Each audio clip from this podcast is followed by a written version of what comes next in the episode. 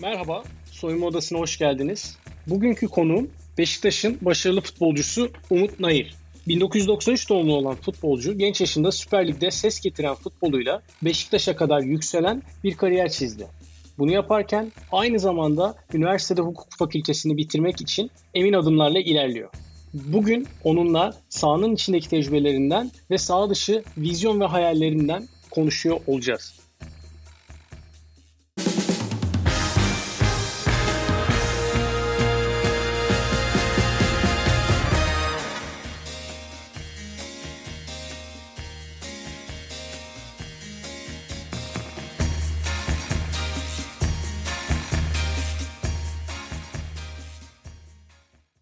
Umut hoş geldin öncelikle. Nasılsın? Abi hoş bulduk. Teşekkür ediyorum. İyiyim. Sen nasılsın? Ben de iyiyim. Çok teşekkürler. Yani esasında direkt spor kariyerinden biraz başlıyor olacağım ama biraz gördüğüm kadarıyla spora standarttan biraz daha geç yaşlarda başladın. Öncelikle kaç yaşında başladın spora? Abi şöyle profesyonel takım düzeyinde yani profesyonel takımın altyapısına geçiş sürecim aslında üniversiteyi kazandıktan sonra Ankara'ya geçtiğimde yani 18 yaşında bir profesyonel takım altyapısıyla tanıştım. O da bir sene sürdü zaten sonra A takıma Hı-hı. geçtim. Amatör düzeyde de ondan önceki iki buçuk sene yani iki sene aslında ama iki buçuk sene diyebiliriz. iki buçuk senelik bir kısım var. Yani 16 buçuk 17 civarı diyebiliriz. 17 civarı başladığın noktada Bugün geçmişe baktığında herhangi bir avantaj ve dezavantaj gözüne çarpıyor mu geç başlamış olmanın? Önce dezavantajını söylemek gerekirse abi yani benim yaş grubumda olan arkadaşlarım benden çok daha fazla antrenman yapabildikleri için ve çok daha fazla saha çalışması yapabildikleri için tabii ki benim saha adaptasyonum işte koordinasyonum, kuvvetlenmem falan hep geriden geldi. Basamakları daha hızlı tırmanmam gerekti. Çünkü işte 100 metrelik bir yarış varsa onlar belki 50 metresini yol almışken ben en baştan başlamak zorunda kaldım ama hı hı. E, bir şekilde belki dezavantajın getirdiği avantaj olarak hayata algılayışım ve o çalışma düzenini önceden oturtmuş olmam da o yolu kat etmemde bana avantaj sağladı diyebilirim. Peki ben biraz bunu sonlara saklayacaktım ama bazı konuşmalarında basketbolun sana kattığı şeylerden bahsettin. Basketbolla ilişkin neydi? Öncelikli olarak onu soracağım ve daha sonrasında senin futbolda yer sahibi olmanda ve böyle kendini tanıtacak noktaya gelmende ne tür etkileri oldu basketbolun dinamiklerinin? Ben aslında çocukluğumdan beri sadece basketbol değil sporla çok iç içe büyüdüm. Yani lisanslı düzeyde yapmasam da elimden geldiğince bütün sporlarla e, içli dışlıydım ve ilgi duymaya çalıştım. Yani yaz tatilinde Ankara'da bir tarlada Amerikan futbolu oynadığımı, beyzbol oynadığımı bile biliyorum. Böyle saçma ortamlarda bulunmuşluğum da var. O yüzden de hep sporla iç içe olduğum için hayatın her anında spor olunca oraya lisanslı düzeyde girdiğin zaman da adaptasyonun kolay oluyor bir şekilde ne kadar geç başlasan da. Basketbolun şöyle özel bir yeri var. Cidden futbol ve basketbol benim hayatımda diğer spor dallarından çok daha fazla ayrılıyordu. Yani hayatımın günümün büyük bir bölümünde hem futbol hem basketbol oluyordu alan bulduğumuz zaman. E, basketbolun da şöyle avantajları var aslında futbol da aynı şekilde basketbolda aslında bir alanı okuma oyunu abi sen daha iyi biliyorsun yani yıllarca oynadığın için alanları doğru okuyabilmek, hı hı. pozisyonları doğru alabilmekle ilgili olduğu için e, geçmişimden gelen o basketbolla içli dışlı olmam da hem zamanlama anlamında hem pozisyon bilgimi arttırma anlamında bana avantajı oldu. Biraz belki dezavantaj olarak basketbolda potaya penetre ederken daha büyük adımlarla yükleniyoruz ya potaya mesela. Onun e, futbola evet. adaptasyonumda biraz böyle küçük adımlar gerektiren ve dar alanda kabiliyet gerektiren yerlerde biraz adım boyumu büyüttüğüm için buraya adaptasyonda biraz sıkıntı yaşadım ama genel anlamda zamanlama ve pozisyon bilgisi anlamında bana avantajı oldu basketbolun. Süpermiş. Peki çocukluğunda her zaman takım sporları odanda mıydın? Bireysel sporları da deneme fırsatı buldun mu? Şöyle diyebilirim abi aslında bireysel sporlar biraz daha böyle üstünde koşturman gereken ve lisanslı olarak yapman gereken ya da bir yaz okuluna ne bileyim tenis kulübüne gidip evet. çalışman gereken şeyler olduğu için bireysel sporlara ilgim olsa da belli düzeyde sınırlı kaldı. Çünkü oralara çok ilgim olsa da gidip yapamadım. E, tenisle içli dışlıydım. Yine tenis oynamıştım da var ama basketbolu 10 oynayabiliyorsam ne bileyim ayda tenisi 1 oynayabiliyordum. Belki o yüzden onlar biraz daha kısıtlı kaldı. Hı hı. Yani esasında o kadar güzel bir yere dokundum ki daha en başından itibaren. Ben de çocukluğumda işte Enka'nın tam gün yaz okulu vardı. Sabah atletizmle başlıyorduk. Voleybolda oynuyorduk, basketbolda oynuyorduk, teniste oynuyorduk.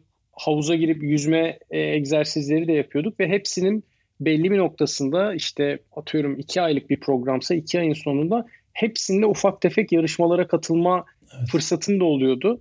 Orada esasında hem belki de sporcu olarak kendi vücudunu tanımak ve vücudun yatkınlığını gördüğün ve aslına bakarsan bir noktada da neyin daha çok ilgi çektiğini görmek çok önemli hale geliyor. Kesinlikle. Şimdi üniversitedeyken Ankara gücüne aynı zamanda bir şekilde geçme fırsatı yakalıyorsun. Ama ben futbolcu olacağım ve ben çok da iyi bir sporcu olacağım. Buna odaklanacağım dediğin an ne zamandı senin için?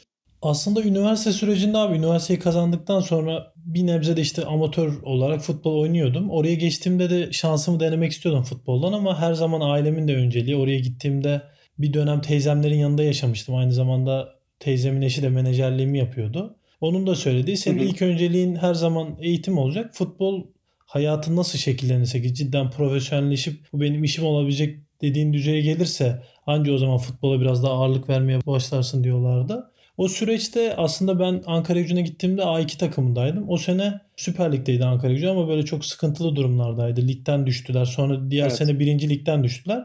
O dönem ben ilk senemde A2 liginde gol kralı oldum. Biraz daha iştahım arttı bu işi yapabileceğime dair. Çünkü okul varken bir yandan da A2 liginde gol kralı olabilince ya ben bu işe yatkınım biraz daha üstüne düşersem daha da aşama kaydedebilirim diye düşündüm. Sonra diğer sene Ankara gücünün birinci lige düştüğü sene ligin ortalarına doğru ben profesyonel oldum. O profesyonelleşme sürecinde ilk senem çok benim istediğim gibi hayallediğim gibi geçmedi. Çünkü ya geliyorsun Ankara gücünün A2 liginde gol kralı olmuşsun. Oraya gidince de insan zihni hep şeye gidiyor. İyi gittikçe sürekli iyi gidecek gibi yorarken bir anda gerçekte yüzleşiyorsun. Orada bir sürü rekabetçi bir ortam ve profesyonel sporcuların olduğu bir ortam. E, gücün yetmiyor. Belli düzeyde sınırlı kalıyorsun. Belki o çaylak durumundan dolayı da belli eksilerim var ve iyi geçmedi. Hocamla da çok ilişkilerim iyi değildi. Hatta ilk senemde daha şey moduna girmiştim ya. Ben futbolumu bıraksam zaten okulum var falan modundaydım. Hı hı. Ama sonra bir alt lige düştükten sonra ikinci ligde Ankara gücü de onu diriliş olarak adlandırmıştı. On, o sene 22 gol attım ve ismim biraz daha duyulmaya başladı ortamlarda. Üst lige ismim geçmeye başladı. Ondan sonra iyice inancım arttı ve çalışma rutinimi biraz daha ona endekslemeye başladım. Öncelikle tebrik ediyorum. Peki şimdi okul sürecini incelediğimde abimle çok benzeştiğim taraflar var. Ee, abim Muratcan da iki evet. kere üniversite sınavına girdi.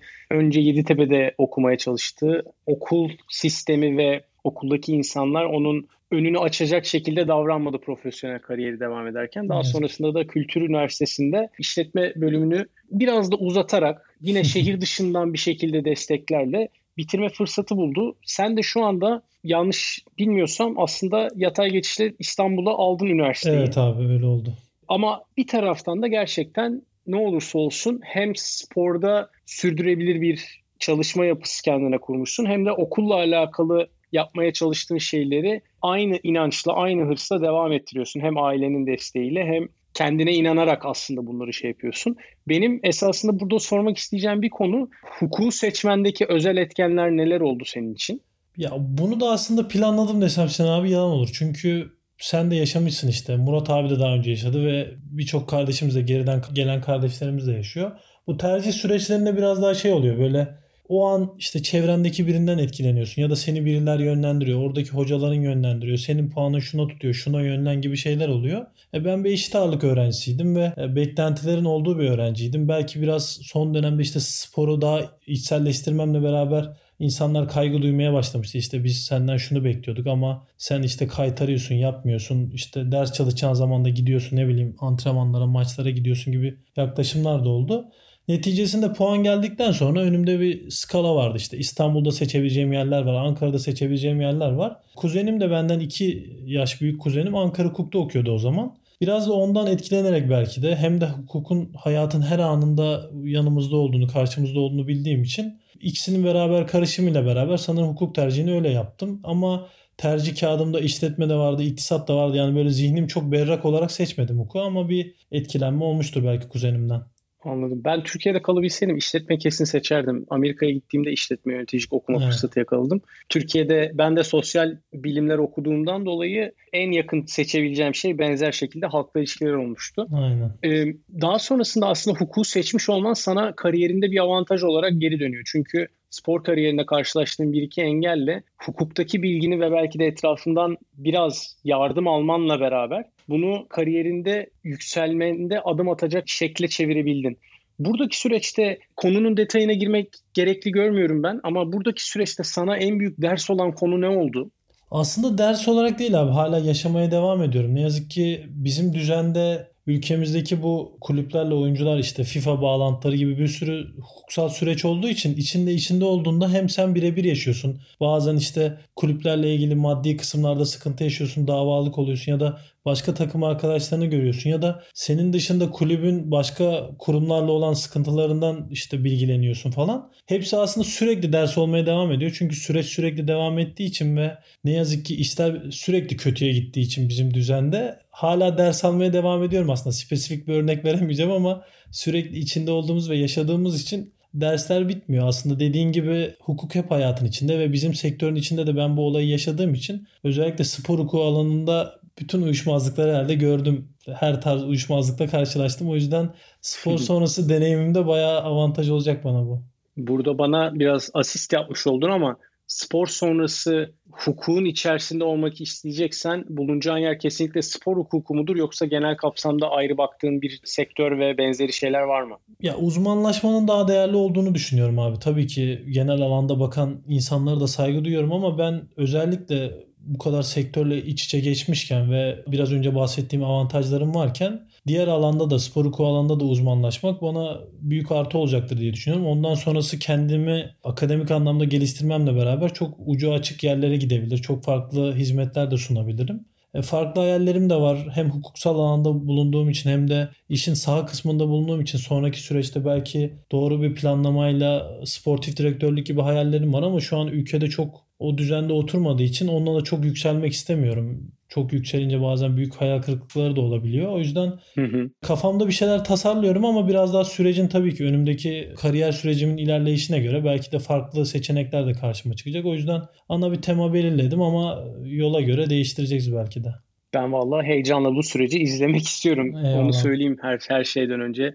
Sporculuğun yanında ben de saha dışında olan biteni ve işin biraz daha mutfağa sayılabilecek ortamda idari tarafta olan biteni merak eden biri olarak farklı sporcuların da buna kanalize olması acayip heyecanlandırıyor. Umuyorum ki dilediğin şekilde ulaşırsın hayallerine. İnşallah.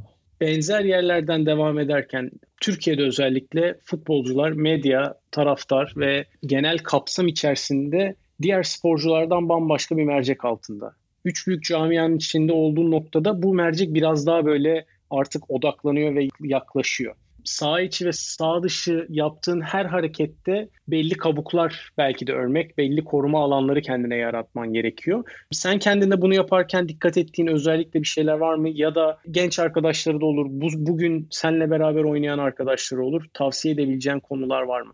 Ben aslında şundan bahsetmek istiyorum abi. Senin podcast'inle ilgili konuşurken ben şeyi çok heyecanlanmıştım. İlk podcast serisinin ilk bölümünde Erman abiyle yaptığın yayında Erman abi sanırım yanlış olmasın şeyden bahsetmişti. Yani ben basketbolcu değil Erman olarak kendime anlam yüklüyorum. Yani böyle çok büyük hı hı. bulunduğun konumla ilgili anlamlar yüklemekten bahsetmişti. Tam olarak da onu söylerken böyle çok mutlu oldum. Sanırım aynı şeyleri biraz daha içimden geçirdiğim için biri dile geçirince insan daha mutlu olur ya. Böyle bu konumda dediğin gibi işte hem futbolcunun getirdiği bir popülarite var ve hem bulunduğun kulübün getirdiği büyük bir popülarite var ve insanlar büyük bir kitle halinde seni takip ediyor. Yaptığın her işi takip ediyor ve yaptığın olumlu ya da olumsuz her iş kat sayısı 1 ise belki 5'e katlanıyor bu konumda. E, açıkçası ben bu konumdan sıyrılıp kendimi umut olarak nitelendirip hep böyle normal kendim gibi davranmaya çalışıyorum. Hiçbir zaman kendime futbolcu olarak Beşiktaş'ın şöyle bir futbolcusu olarak büyük anlamlar yüklemedim. Başka kulüplerde bulunduğum süreçlerde de aynı şekilde davranmaya çalıştım. Hı hı. Tabii ki büyük kulüplere hizmet etmek,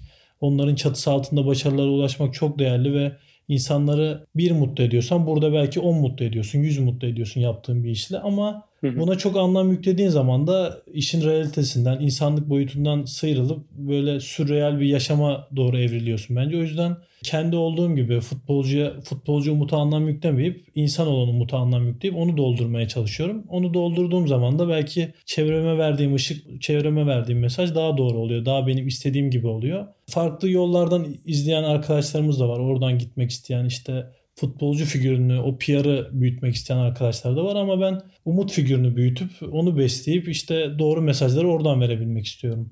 Burada gene yani biraz böyle seninle paylaştığım listenin böyle farklı yerlerine atlıyor olacağım. Öncelikle yaklaşımın çok önemli ve soyunma odasının da amaçlarından bir tanesi. Bizim sporculuğun dışında neleri düşünebildiğimizi insanlarla paylaşıyor olmak. Tabii ki de bizi izleyenler, takımlarımızın taraftarları her zaman için yani saha dışında olan bir tane tek takıldıkları alan aslında saha içerisinde performansı ve mücadeleyi görmedikleri zamanlar evet. oluyor. Sen saha içerisinde görevini hakkıyla yaptığın noktada saha dışındaki düşüncelerin belki de hatta daha fazla değer kazandığı bir ortam oluyor. Burada sen insan olmak ve paylaşımdan bahsettiğin noktada biraz da şeye girmek istiyorum. Yani sporcu olarak ne derler bir ses sahibisin ve bunun büyük bir kısmını sen sosyal sorumluluğa, yardımseverliğe aktarma çabasındasın. İki tane özellikle gözüme çarpan ki işte Kızılay'da kan vermek ve kan bağışını destekliyor olmak bir yani önemli bir hamle olmakla beraber aslına bakarsan spor tarafında yaptıklarını düşündüğümde birincisi Common Goals, öbürü de Kızlar Sahada etkinliğinde sporcularla bir araya geldiğin ortamlar. Bununla beraber gerçekten sporda kazandığını bir şekilde paylaşmaya hızlı bir şekilde devam ediyorsun. Bu paylaşımda seni etkileyen ve seni yönlendiren şeyler ne oldu? Biraz önce bahsettiğin gibi aslında cidden büyük bir ses sahibiyiz abi. Yaptığımız olumlu ya da olumsuz söylediğimiz bir eylem, yaptığımız fiziksel bir durum çok büyük etkiler uyandırabiliyor biraz önce dediğim gibi yani ben buna büyük anlam yüklemeden biz normal futbolcular da basketbolcular da ya da başka branşlarda bulunan insanlar da birer insan sonuçta. Ya o futbolcu işte bilmem kaç para kazanıyor şu kadar gol atıyor diye Ronaldo ile ya da Messi ile karşılaştığında farklı bir insanla karşılaşmıyorsun. Onun da bir hayat hikayesi var bir insanlık içinden geçmiş. Ama olayın bu kısmını ne kadar kabul etmek istemesem de ben insan olarak algılamak istesem de ne yapsam da yine büyük bir yankı uyandıracağını bildiğim için en azından e, bu yankıyı olumlu yöne çevirmek, insanların farkında olmadığı ya da farkında olup göz yumduğu şeyleri biraz daha dikkat çekebilmek adına çeşitli kurumlarla işbirlikleri yapıp bir ses uyandırmak istiyorum. Common Goal projesinde de biraz önce futbolun birleştirici unsurundan bahsettik. İnanılmaz kitleler bizi takip ediyor ve o kitleler bizi takip ederken doğru yönlendirmeyle belki de başka kitlelerin hayatını kurtarabileceğimizi düşündüğüm için Common Goal işbirliğini yapmıştık. Çok da güzel oldu. Onların projeleri zaten farklı alanlarda, farklı bölgelerdeki insanların farklı eksikliklerine yönelik senin talep ettiğin yönde yardımlarda bulunabiliyorsun. Kızlar Sağda projesinde de malumunuz işte şu an zaten çok daha gündemde olan konular kadınlara bakış açısı ve onların hayatının kısıtlanması ile ilgili. Onların da seslerini duyurabilmeleri adına bir nebze yardımcı olabilmek istemiştim. Tabii ki buradaki yardımlarda bazen şey de olabiliyor. İşte gösteriş için orada gözükmek ama onun dışında hiçbir rol oynamamak onlar işi değersiz kılan unsurlar. Bunu sürekli hale getirebilmek ve bulunduğun konumun değerlerini olumlu hale getirebilmek önemli. O yüzden bu işbirliklerinin ardından da takipçi olup üstüne eklemek lazım. Ben de buna çalışıyorum. Biraz sporun dışına çıkmak istiyorum bu noktada. Spora tabii ki de geri dönüyor olacağız ama biz özellikle sporun avantajlarını gördüğümüz şeylerden bir tanesi aslında farklı farklı yerlere gidebilme ihtimali. İşte gerek Türkiye'de olsun gerek yurt dışında olsun oynadığımız ligler sayesinde müthiş güzellikler görme fırsatı yakalıyoruz. Ama bir tarafından da zor bir süreç bu. Çünkü otele gidiyorsun, antrenmana gidiyorsun, saha dışında yaptığın şeyler genellikle maça hazırlık dönemine denk geliyor. Ama az çok baktığında sen yolculuğu gezmeyi seven bir yapın da var. Bugüne kadar böyle seni en çok etkileyen şehir neresi oldu ve neden? Onu bir merak ettim önce. Abi aslında son dönemde başladı bu. Biraz daha yani kariyerimi şekillendirip belli bir noktaya getirdikten sonra yeni hayatlar keşfetmeyi tabii ki seviyordum ama biraz daha yerelde kalıyordum. Yurt dışı serüvenim biraz daha dediğin gibi hem yurt dışı kamp seyahatleri başladıktan sonra oraları gidip görmeye başladıktan sonra merakım daha da arttı. Bu sefer tatil süreçlerimi de oraya ayırmaya gayret ettim. Son bir 5 senede falan herhalde mümkün olduğunca kısa ya da uzun tatillerimde yurt dışına gidip oralardaki tarihi yerleri keşfetmeyi ya da kültürlerini, geçmişlerini keşfetmeyi çok seviyorum.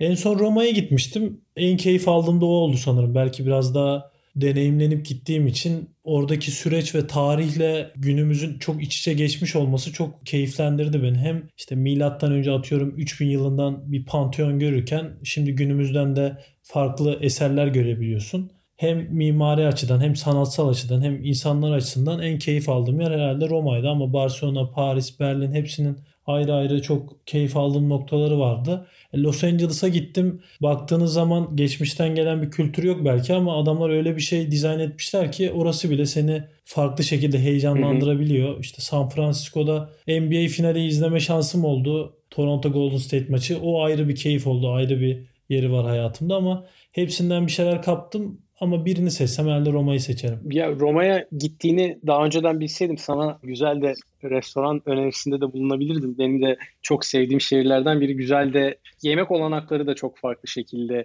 keyifli ortamlar yaratıyor. Kesinlikle. Peki en merak ettiğin şehir böyle şuraya gitmek çok istiyorum ama vakit olmadı veya çok uzakta şu an gitmek kolay değil dediğin bir yer var mı? Sydney abi sanırım o opera binasında çocukken o şeklinden dolayı çok etkileniyordum ben. Avustralya'da çok işte hep gitmek istediğim ülke olarak Avustralya'yı söylüyordum. İşte Sydney'i çok görmek istiyorum falan diyordum şehir olarak. Ama hı hı. büyüdüm ve gidebilme olanaklarım olduktan sonra da bu sefer çok uzak olduğu için gözüm biraz korkuyor açıkçası. Yani Avustralya'ya gidip görme cidden çok büyük bir aralığımın olması lazım. Çünkü zaten yolda bayağı bir vakit kaybediyorsun. O yüzden de e, o geniş aralığı daha bulamadım ama fırsat bulunca gitmek istiyorum. Bir yandan da Küba'yı çok merak ediyorum. Orayı da çok metheden arkadaşım oldu ve bizim yaşandığımızdan çok ayrı bir anlayışla yaşadıkları için biraz da o kısmı da keşfetmek istiyorum açıkçası.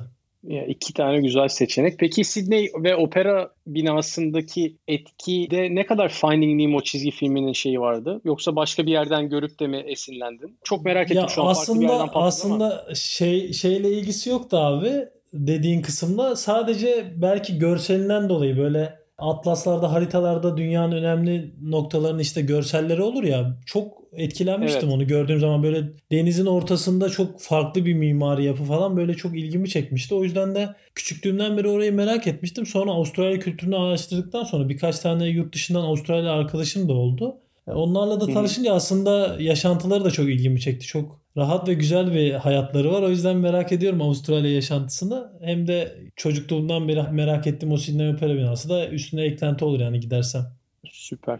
Yani bizim hayatımızdaki en önemli etkenlerden bir tanesi rutinlerin olması. Antrenman Kesinlikle. günü rutinlerimiz farklı, maç günü rutinlerimiz farklı. Günlük hayatta o rutinleri aradığımız yerlerde oluyor ve işte tatil fırsatı bulduğumuzda belki de bütün o rutinlerin hepsinin rafa kalktığı ve onların bile dinlendiği bir ortam oluyor. Evet. Senin özellikle maç gününde olmazsa olmaz ve böyle ya o günümü yani en doğru hale getirecek şeylerden bir tanesi budur dediğin bir rutinin var mı? Aslında abi şöyle çok bizde bu rutinlerle totem kısımları sen de biliyorsun çok karıştırılır yani böyle rutin kısmı evet. vardır ama işte rutini yapmazsan da bir şekilde devam edersen ama totemi yapmadığında böyle bir içinde huzursuzluk olur. Çok karıştırıldığı için ben Kesinlikle. mesela totem mevzunu hep şey olarak bakmışımdır işte. Bir maçta çeşitli arkadaşlarım da var şimdi ismini vermem de bir kramponu giymiş gol atmış. Diğer maçta onu giymezse gol atamayacağını düşünür mesela. Ya da bileğine bir bileklik sarmış onu bir daha sarmazsa o maçta başarılı olamayacağını düşünür gibi anlayışlar vardı. Ben de bunun aksine mesela o maçta ne giydiysem ya da bir şey taktıysam koluma öbür maçta onu takmayayım ki yani bir totem kendime oluşturmayayım gibi bir ters totem yaptım yani totem yapmama totemi gibi bir şey oldu benimki de. Kendimde öyle bir takıntı oluşturdum. Ama süpermiş. Rutin kısmında genelde bizim maçlarımız çok akşam saatlerinde yani 7 ya da 7'den sonra olduğu için çok uzun bir aralığımız oluyor. Maç kahvaltısı dediğimiz yani belli aralıklarla olan kahvaltıya işte 10.30'da mesela ya da 10'da uyanma gibi bir kendi uyanma saatime göre uyanıp ondan sonraki süreçte biraz daha e, esneme hareketleri, vücudu açma mobilizasyon hareketleri. Sonra öğle yemeğinden sonra işte kitap film arasından sonra biraz bir küçük bir bir saatlik uyku. Ondan sonra da akşam stada gideceğimiz için zaten 2-3 saat önceden gidiyoruz ve orada maç hazırlık şeklinde çok büyük hareketler olmadan biraz da durağan şekilde geçiriyorum. E, büyük rutinlerim yok o yüzden yani totem kısmına kaymazsak totemle yapmamaya çalıştığım dediğim gibi ters toteme kaydı. O da farklı totem bir totem yapmamak oldu. totemin olduğu Aynen. bir dünya var. Çok güzel. Peki hangi kitabı okuyorsun şu son zamanlarda? En son şu an abi bunu herkes bilir diye Emrah Sefa Gürkan'ın bir tarihçinin bir kitabı vardı. Onu almıştım. Hı hı. Onu okuyorum. Bir yandan ya benim aslında kitap okuma rutinlerim biraz farklı ilerliyor abi. Şöyle biraz zihnimin berraklığına göre bir yandan dünyayı değiştiren düşünürler diye e, Sadık Usta diye bir hocamız var. Onunla da tanışma imkanım olmuştu. Sosyoloji konusunda uzman. Onun yazdığı bir felsefe kitabı vardı. Bir yandan ona başladım. Onu okurken felsefe biraz daha böyle kafayı yor, yoran ve odaklanman gereken bir şey olduğu için kafam biraz daha böyle dolu olduğunda kafamı dağıtması için farklı hikayeler keşfetmek için romanlara kayıyorum. Küçük bir roman okuyorum. Ondan sonra ne bileyim biraz daha kendimi dingin hissedersem yeniden felsefeye kayıyorum ama böyle biraz farklı çeşitli şekillerde ilerliyor. Bu dağınıklığımı sevmesem de bir yandan da 2-3 kitabı bir anda bitirmiş oluyorum bir anda fark edince. O da güzel oluyor bir yandan.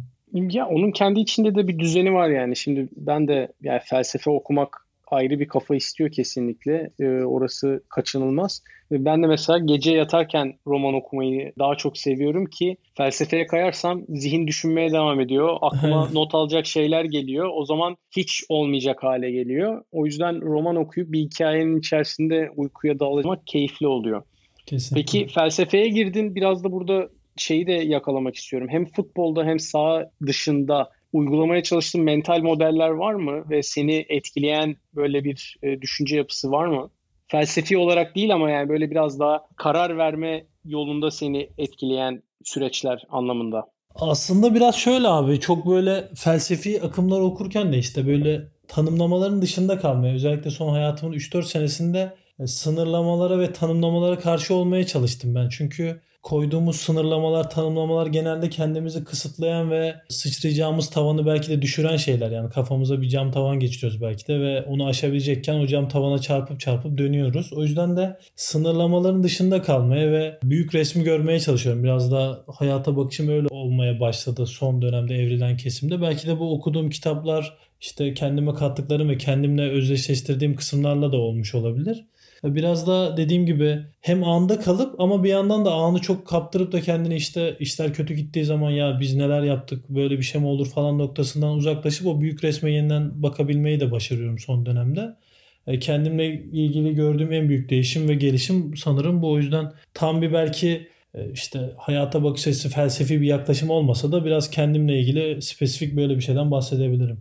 Çok güzel. Tebrik ediyorum. Gerçekten yani şu an böyle konuştukça hem kendimi de gördüğüm tarafları görüyorum. Kendi serüvenimde yaşadığım ve içe dönük kapandığımda nasıl merakımı körükledim, neler yapmaya çalıştım bunları görme fırsatı yakalıyorum. Hem de bunu sesli olarak başkasından duyuyor olmak da çok acayip keyif veriyor bana.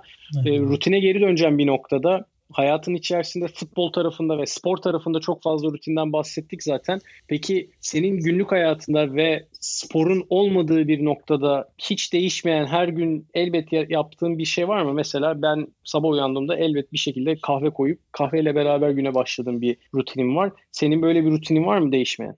E, güne başlama olarak kahve değil ama benim de kesin abi her gün bir iki kahvem var ya filtre kahve ya da işte daha böyle espresso tarzı bir içmeden ayılamama noktasına geldim. Biraz da kendimi psikolojik olarak sanırım ona alıştırdım. Ya işte modum biraz düştüğü zaman ha bugün kahve içmemiştim ondan öyle oldum deyip hemen kahveye yöneldiğim bir nokta oluyor.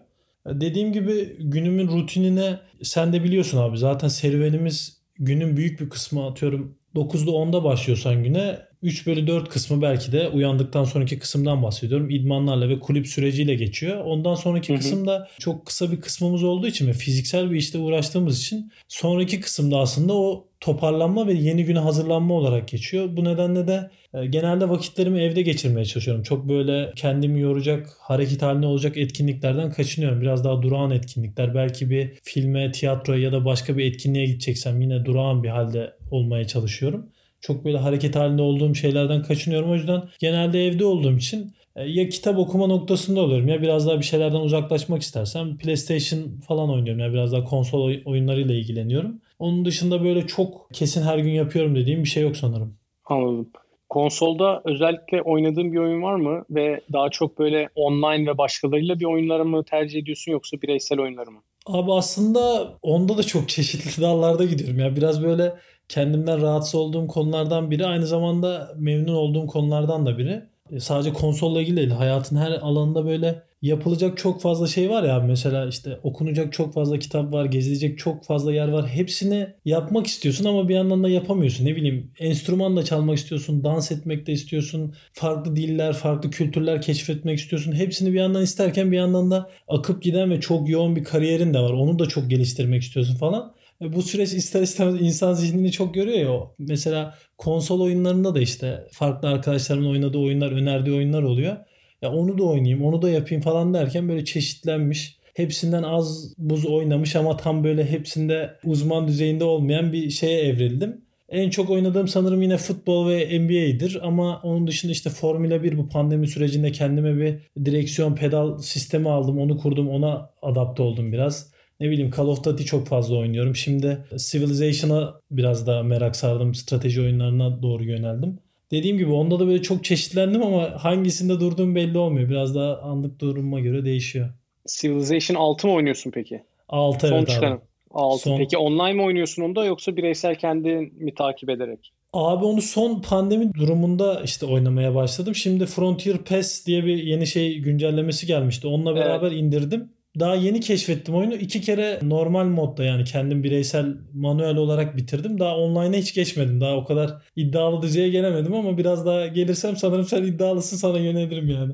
Benim hiç iddiam yok. Ben şöyle söyleyeyim. Herhalde Civilization ilk çıktığı günden beri ki 90'ların ortasında galiba çıktı ilk Civilization. Ee, yanlış değilsem yani evimizdeki ilk bilgisayardan itibaren hep oynadığım bütün böyle serideki bütün oyunları oynadığım bir oyun. Ama hiçbir zaman ki eskilerden başlamış biri olarak da böyle online işin online tarafına bahsettiğin sebeplerden dolayı da e, özellikle işte farklı şeyleri deneme, farklı merakları peşinde koşma gibi konularla birlikte çok girmedim. Civilization 6'yı da böyle bayağı benziyor gene işte PlayStation açmadıysam oysa buysa bilmem ne belki deplasmanda bilgisayarımda aa böyle de bir oyun vardı açayım bakayım diye düşünerek oynadım ve genellikle bireysel oynamaya çalıştım bir oyun. Online'a ben çok fazla giremiyorum, yakalayamıyorum artık online'daki karşılaştığımız rakipleri. O yüzden tercih etmiyorum. Peki NBA ile FIFA'dan bahsettin çok oynadığını. Eskiden daha çok FIFA oynardım. İlk başlarda NBA oyunlarının hepsine bayıla bayıla oynuyordum. Şimdilerde spor oyunlarının kontrolünün iyice komplike oluşuyla beraber çok uzaklaştım kendimce.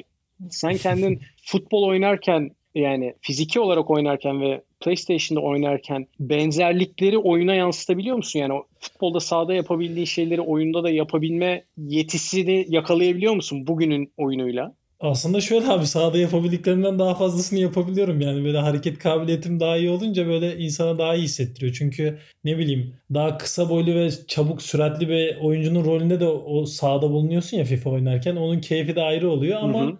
Bir yandan da rahatsız olduğum bir durum var. Bu FIFA'nın gelişmesiyle beraber biraz daha oyunu gerçekçi moda evritmeye çalışıyorlardı ama olay biraz daha işte skill mods adı verilen böyle farklı hareketlerin kombinasyonların olduğu bir moda doğru kaydı. O kısım biraz beni rahatsız ediyor. O yüzden de biraz oyundan kopmaya başladım. Yani e, yine oynuyorum ama çok fazla işte skill moves içeren ve farklı kombinasyonların iç içe geçtiği oyun beni tatmin etmiyor diyeyim. Yani belki çok keyif alan insanlar da vardır ama çok tamam çok gerçekçi olması da gerekmiyor ama biraz gerçekçilikten bence uzaklaştırdı. Yani böyle farklı e-spor oyuncularını ben izliyorum bazen işte televizyonda denk geldim ya da farklı mecralarda. Bir sürü hareket kombinasyonu ardarda arda yapıyorlar ve topu alma şansın falan kalmıyor. Böyle rencide edici biraz da rahatsız edici bir durum. O yüzden ben de senin gibi herhalde yavaş yavaş olaydan kopacağım gibi duruyor.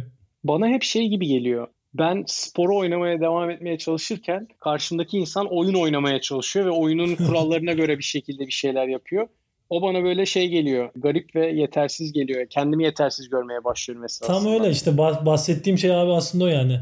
Dediğin gibi sen böyle normal ben futbolcuyum sen basketbolcusun. İşin gereğini biliyorsun. Neler yapılması gerektiğini 3 aşağı 5 yukarı biliyorsun. Ona göre bir hareket etmeye çalışırken senin hayal bile etmeyeceğin bir hareketle adam seni geçiyor da eksiltiyor, gol atıyor falan. Bir yerden sonra dediğin gibi e, yetersiz hissetmeye başlıyorsun cidden kendine süper. Arada teknolojiye de girmiş olduk biraz da bunun içerisinde şey oldu. Seninle aslında biz teknoloji tarafında benim diğer iştiraklerimin içerisinde de konuşmaya başladık. Evet. Seni işte bu girişimciliğe teknolojideki inovatif olaylara ekstradan çeken konular var mı ya da ilgini çekebilecek durumlar var mı?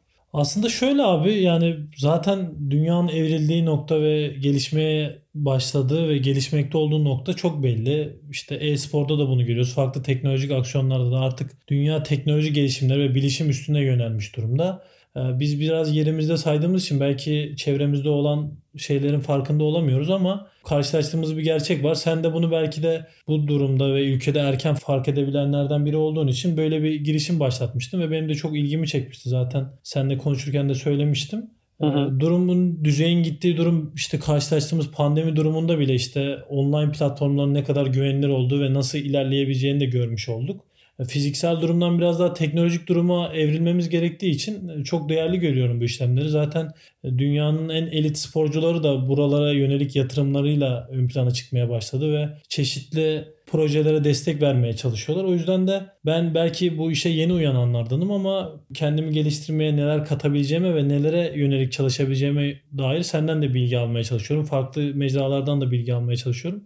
Çok değerli bence çünkü dediğim gibi dünyanın evrildiği ve geliştiği nokta belli ve gözümüz önünde onlar gelişirken bizim bunu kaçırmamamız lazım. Bir ucundan yakalamamız lazım. Kesinlikle ve bir noktada şey de bir gerçek. Yani o işin sosyal sorumluluk tarafında yaptıkların gibi bu da bir noktada hem paylaşmayı devam ettiren hem de o inovasyonu bizim de desteklediğimizi etrafımızdaki insanları, bizi takip eden insanlarla paylaştığımızda belki farklı kullanıcı alanların da o girişimlerin ve o teknolojik atılımların yakalayabileceği imkanlar ortaya çıkıyor. Bu noktada Kesinlikle. da yani zaten biz sohbetimize her türlü şekilde devam ediyor olacağız bundan sonrası için ama umuyorum ki sen de değer yaratabilecek işlerin parçası olabilirsin. Benim için de heyecan verici olur. Umarım abi bu serinin herkese olabildiğince aynı soruyu sormaya çalıştığım tarafına doğru kayıyorum ve bunda ilk aslında öne çıkan konu motivasyon ve motivasyonun en büyük etkenlerinden bir tanesi esasında müzik bunlardan bir tanesi oluyor. Tabii ki de saha içerisinde motive olacak bir sürü şey buluyoruz ama dışarıdan aldığımız etkenlerden bir tanesi dinlediğimiz müzik türleri ve şarkılar. Senden hem benimle hem dinleyicilerimize paylaşmak üzere bir tane şarkı istesem hangisi olur? Sana ilham veren, motive eden ve böyle hiç sıkılmadan dinleyeceğin şarkılardan bir tanesi. Yani aslında abi şöyle bunu düşünürken biraz daha önceki podcastlerde de duymuştum o yüzden. ilk sorduğunda da işte Erman abiye sormuştu. O zaman da acaba ben hangi şarkıyı söylerim bana sorulsa diye düşünmüştüm. Son dönemdeki durumla beraber aslında yani iyi bir şarkı zaten iyi bir müzik dinleyicisi değilim bana göre yani. Her tür müziği dinliyorum ama yani bu müzikten anlarım noktasında değilim yani. Kulağıma hoş geliyor hı hı. diye dinliyorum ve iddialı bir müzik dinleyicisi değilim bu söyleyeceğim şarkı da belki dinlemekten sıkılabileceğim bir şarkı. Bilmiyorum. Çok seviyordum ve o zaman ilk kariyerimin başlangıç sürecinden son 2-3 seneye kadar sürekli kendimi motive etmek için de arada sözlerini hatırlattığım bir şarkıydı. Jesse J'in Masterpiece adlı bir şarkısı vardı. Belki biliyorsundur, belki bilmiyorsundur. Hı hı. Onun içinde geçen sözleri zaten biraz daha böyle şey gibi hani kişisel gelişim kitaplarında geçen sözler olur ya. Onlar gibi sözleri var ama tabii ki o gelişim kısmında ve genç toy biri olarak böyle o sözleri duyunca biraz daha şey olabiliyorsun artık çok fazla etraftan duyduğun için belki etkilenmiyorsun ama o ilk aşamada e, seni çok etkileyebiliyor. O şarkının da içinde geçen sözler işte No you haven't seen the best of me I'm still working on my masterpiece gibi bir sözü vardı. O sözü böyle kendime bir 2-3 sene modda edinmiştim işte. Sen benim en iyi halimi görmedin. Ustalık eserimi sunacağım gibi böyle bir şeyi vardı. Hep onun üstünden yürümüştüm. Onu diyeyim yani Jesse J Masterpiece şarkısını diyeyim. Çok böyle iddialı olmamakla beraber aklıma şu an o geldi. Süper. Ya bence müziğin iddialı olacak bir şey yok. Her türlü şekliyle bize keyif veren ve bizi belki de işte kitap okuduğumuz gibi başka bir dünyalara getiren şarkılar nasılsa bence bireysel bir tercih ve şey. O yüzden teşekkür ediyoruz bu paylaşımın için. Rica ederim.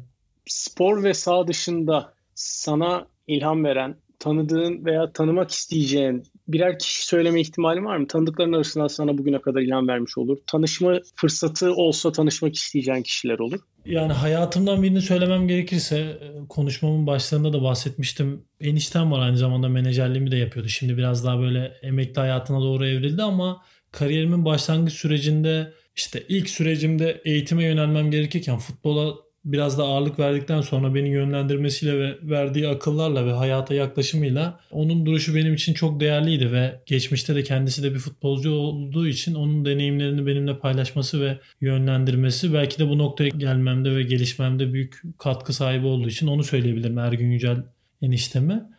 Aslında tanışmak isteyeceğim hayatta çok fazla insan var. Dünyadan birini söylesem herhalde Mandela'yı söylerdim. Onun hı hayat hikayesinde okurken bu baş kaldırısını ve e, duruşunu bulunduğu konumdan soyutlayıp kendini gelecek nesillere dair bir adım atabilmesini çok değerli bulmuştum. Ondan sonra da gelen bir sürü değerli insan oldu. İşte bizim ülkemizde Atatürk gibi bir değer yetişti ama Mandela nedense belki çocukken onunla karşılaştığım için ve hayat hikayesini okuduğum için bende özel bir etkisi olmuştur. E, onu söyleyebilirim. Sporun içinden de herkesin belki de ucundan hayatına dokunduğu kişi olarak Muhammed Ali'yi söyleyebilirim. Onda da işte Mandela ile özdeşleşen o baş kaldırı ve kendi duruşunu koruma hem bulunduğu branşta inanılmaz başarılı olurken bir yandan da sporcunun sadece sporcu değil hayatta da görüşleri olduğunu belirtebildiği için ve bu yolu açabildiği için Muhammed Ali'yi de söyleyebilirim. Teşekkürler. Geçmişe baktığında ki yani aslında bir noktadan baktığımda önünde umuyorum ki çok da uzun bir kariyer de yatıyor ama bir tarafından da geçmişe baktığında bugüne kadar verdiğin kararlardan hangisi bugünkü umut olma yolunda önemli bir etkiye sahip? İstanbul'dan lise sürecim bittikten sonra Ankara'ya geçiş sürecim sanırım hayatımın kırılma anıydı. Yani kırılma anları aslında o da bir sınırlama. Çok fazla hayatımızda kırılma anı oluyor. Şu an bile belki yaptığımız konuşma bir kırılma anı bizim için. Ama hı hı. ilk başlangıç adımım olan Ankara'ya geçiş serüvenim. Ailemi belki de kendi çapımda bir risk alarak ailemden uzaklaşarak farklı bir şehirde okuma ve orada yeni hayallere atılma isteğim. O nedenle de Ankara'ya geçiş sürecimi sanırım ilk ve en doğru kararım olarak söyleyebilirim. Peki başarının tanımı ne senin için Umut? Başarı sanırım birilerine yani birisi bile olsa abi hayatında geçtikten sonra geriye dönüp baktığında birisine bile ilham verdiysen bence hayatta başarılı bir noktadasın. Başarıyla başarısızlık kriterini düşünürken ben onda bile çelişkilere düşüyorum. Yani bazen kendimi inanılmaz başarılı hissederken bazen çok başarısız hissedebiliyorum. Sen de dönem dönem yaşamışsındır. Kendimizi hı hı. kıyasladığımız kişiler bile insana başarılı ya da başarısız hissettirebiliyor. Şu an ben kendime e, bulunduğum mevki gereği işte ne bileyim Lewandowski ile Agüero ile kıyaslasam onlara göre kat be kat başarısızken farklı aynı mevkide olduğum arkadaşlarımla kıyaslayınca da çok kendimi inanılmaz başarılı da hissedebilirim ama bu spesifik kısımdan soyutlanarak genel olarak bakarsam bana başarıyı söyleten şey sanırım birilerine ilham verebilmek. Yani bir kişi bile olsa onun yolunda bir ilham verebilmek. Büyük bir ilhamdan bahsetmiyorum ama belki başlangıç serüvenine ilk adımını atmasına bir vesile olabilmek bile büyük bir başarı bence. Başarıdan aslında konuşmak kolay. Bunun materyal başarı olarak gördüğümüz noktada kazanılan kupalar, finansal kazanımlar bunların hepsi belirli noktalarda bir başarı unsuru gibi gözükebilirler günümüz dünyasında özellikle. Bir de bunun yanında ilham verene dokunacak olsan da aslında yani işte atılan goller, istatistik gibi şeyler de biraz böyle başarının etkenleri olabilir ama ilham dediği noktada şu da çok hoşuma gidiyor. Yani sen belki de işte bahsettiğin isimler bir tarafa izlediğin ve örnek aldığın sporculara benzer bir gol attığında muhtemelen senden yaşça küçük birine ya bak işte hani örnek veriyorum İbrahimovic'in attığı gole benzer bir golü Umut da atabiliyor. Demek ki ben de yapabilirim ilhamını verebiliyor olmak gerçekten böyle tüyleri diken diken eden bir başarıymış gibi geliyor bana. Kesinlikle. Bu noktada peki başarısızlık sence nedir? Başarısızlık da an içinde çok fazla başarısızlık diye adlandırdığımız, başarısız hissettirdiğimiz noktalar olsa da abi bence başarısızlığı biraz daha ben geriye dönüp okumaya çalışıyorum. O yüzden de başarısızlık sanırım olay bittikten ve geriye dönüp baktıktan sonra ben burada yapabilirdim ve yapmadım işte sınırlarımı zorlayabilirdim ve zorlamadım diye kendimize söylüyorsak yani gerçekten vicdanen kendimizi sahada yapmamız gereken şeyleri yaptığımıza inandıramıyorsak o noktada başarısız bence. Çünkü bulunduğum branş gereği içinde çok fazla değişen şey var yani. Sahanın içinde sadece birey olarak mücadele etmiyorsun. Takım arkadaşların saha faktörü, hakem faktörü, seyirci faktörü daha sayamayacağım belki birçok faktör var. O faktörlerle beraber salt bir başarı ve başarısızlık diye adlandırmak aslında sağ sonuçlarına bakarsak zor. Çünkü sen iyi gününde olmayabiliyorsun ya da rakibin çok iyi gününde oluyor ve seni alt etmiş oluyor. Görece başarısızsın ama ben geriye dönüp baktığımda başarısızlığı dediğim gibi yapabilecekken yapmamak, o vicdani rahatlığı sağlayamamak olarak görüyorum. Peki hata yapmak sence başarısızlık mı? Kesinlikle değil. Ya ben şöyle düşünüyorum hata yapmakla ilgili. Zaten hayatın her anında işte Michael Jordan'ın klasikleşmiş cümlesi vardır yani binlerce atış kullandım son seansı kaçırdım yine kaçırmaya devam ediyorum. Last Dance'i sen de izlemişsindir abi. Orada Steve Kerr'le evet. röportaj yaparlarken şey diyor. Steve Kerr iyi bir şutör herkesin bildiği üzere ya ben şutu kullanırken acaba kaçırırsam diye düşünürken Michael onu hiç aklına bile getirmiyordu yani atmadığım bir şut için neden kaçıracağımı düşündüm yani o noktaya evrilmiş yani öyle bir noktaya evrilmiş ki hatayla adamın işi kalmamış yani o hata olarak görmüyor ve denemeye devam ediyor. Hata dediğimiz olay aslında bir deneyim sahibi olmak ve üstüne koyarak devam etmek. O yüzden hata yapmak kesinlikle başarısızlık değil benim gözümde. Son bir soru soracağım. Ermal'le beraber sorduğumda da aslında bunun doğru bir soru mu değil mi biraz da böyle kendimce tartıştım. Özellikle Players tribünde de görüyoruz. İnsanlar kendi hikayelerini biraz da desteklemek adına geçmişe böyle mektup yazdıkları anlar oluyor yeni örneklerini tabii ki de bütün işte Serena Williams'lar ve benzeri örneklerle okuduk. Ama ben biraz daha böyle farklı bir yönden bakmak istiyorum konuya ve geleceğe bir mesaj yollama fırsatın olsa ve sadece kendine bir şey hatırlatmak amacıyla olabilir. Bir şeyi bir şekilde yönlendirmek amacıyla olabilir. Ne mesaj yollamak isterdin kendine? Abi zor bir soru. Aslında çok güzel bir yaklaşım. Dediğin gibi geçmişe dönüp konuşmak e, çok daha kolay oluyor. Çünkü olayları yaşayıp gördüğün için geriye dönüp koşunca daha böyle klasikleşmiş ve yönlendirilmesi kolay şeyler söyleyebiliyorsun ama geleceği bir yandan hayal ederken şu anı yaşayıp sürekli geleceğe doğru gittiğin için onun adına konuşmak çok zor. Hı hı. Ama bir şey söyleyecek olsam herhalde çalışmaktan asla vazgeçme ve hayal etmekten asla vazgeçme derdim. Çünkü hayatımın temellerini zaten bu iki kriter üstüne oturdum. Sporcular için olmazsa olmaz şey senin de bildiğin üzere ve dünyanın en iyi sporcularının da olmazsa olmazı olan şey çok çalışmak ve fark yaratmak. E, fark yaratabilmenin birinci temel öğesi çok çalışmak. ikincisi de bence hayal etmek. Yine aynı rutinde devam etmeye çalıştım. Zaten hayatımı buna göre şekillendirmeye çalıştım ama ola ki geleceğe gidip de bu noktayı unutmuş olursam kendime sanırım bunu hatırlatırdım. Umut çok teşekkür ediyorum. Rica ederim. Aramıza katıldın ve hikayeni bizimle paylaştın. Heyecan verici bir hikayen olmuş ve çok daha heyecan verici bir hikaye yazacağına ben eminim. Umuyorum ki yolda her türlü şekilde çıkan engeller de seni besliyor olur. Başarılarını da dışarıdan izleyen bizler olarak keyifle takip etmeye devam ederiz. Soyunma Odası'nın 3. bölümünü Umut Nayır ile beraber yaptık ve tamamladık. Umarım beğenirsiniz. Çok teşekkürler. Kendinize iyi bakın.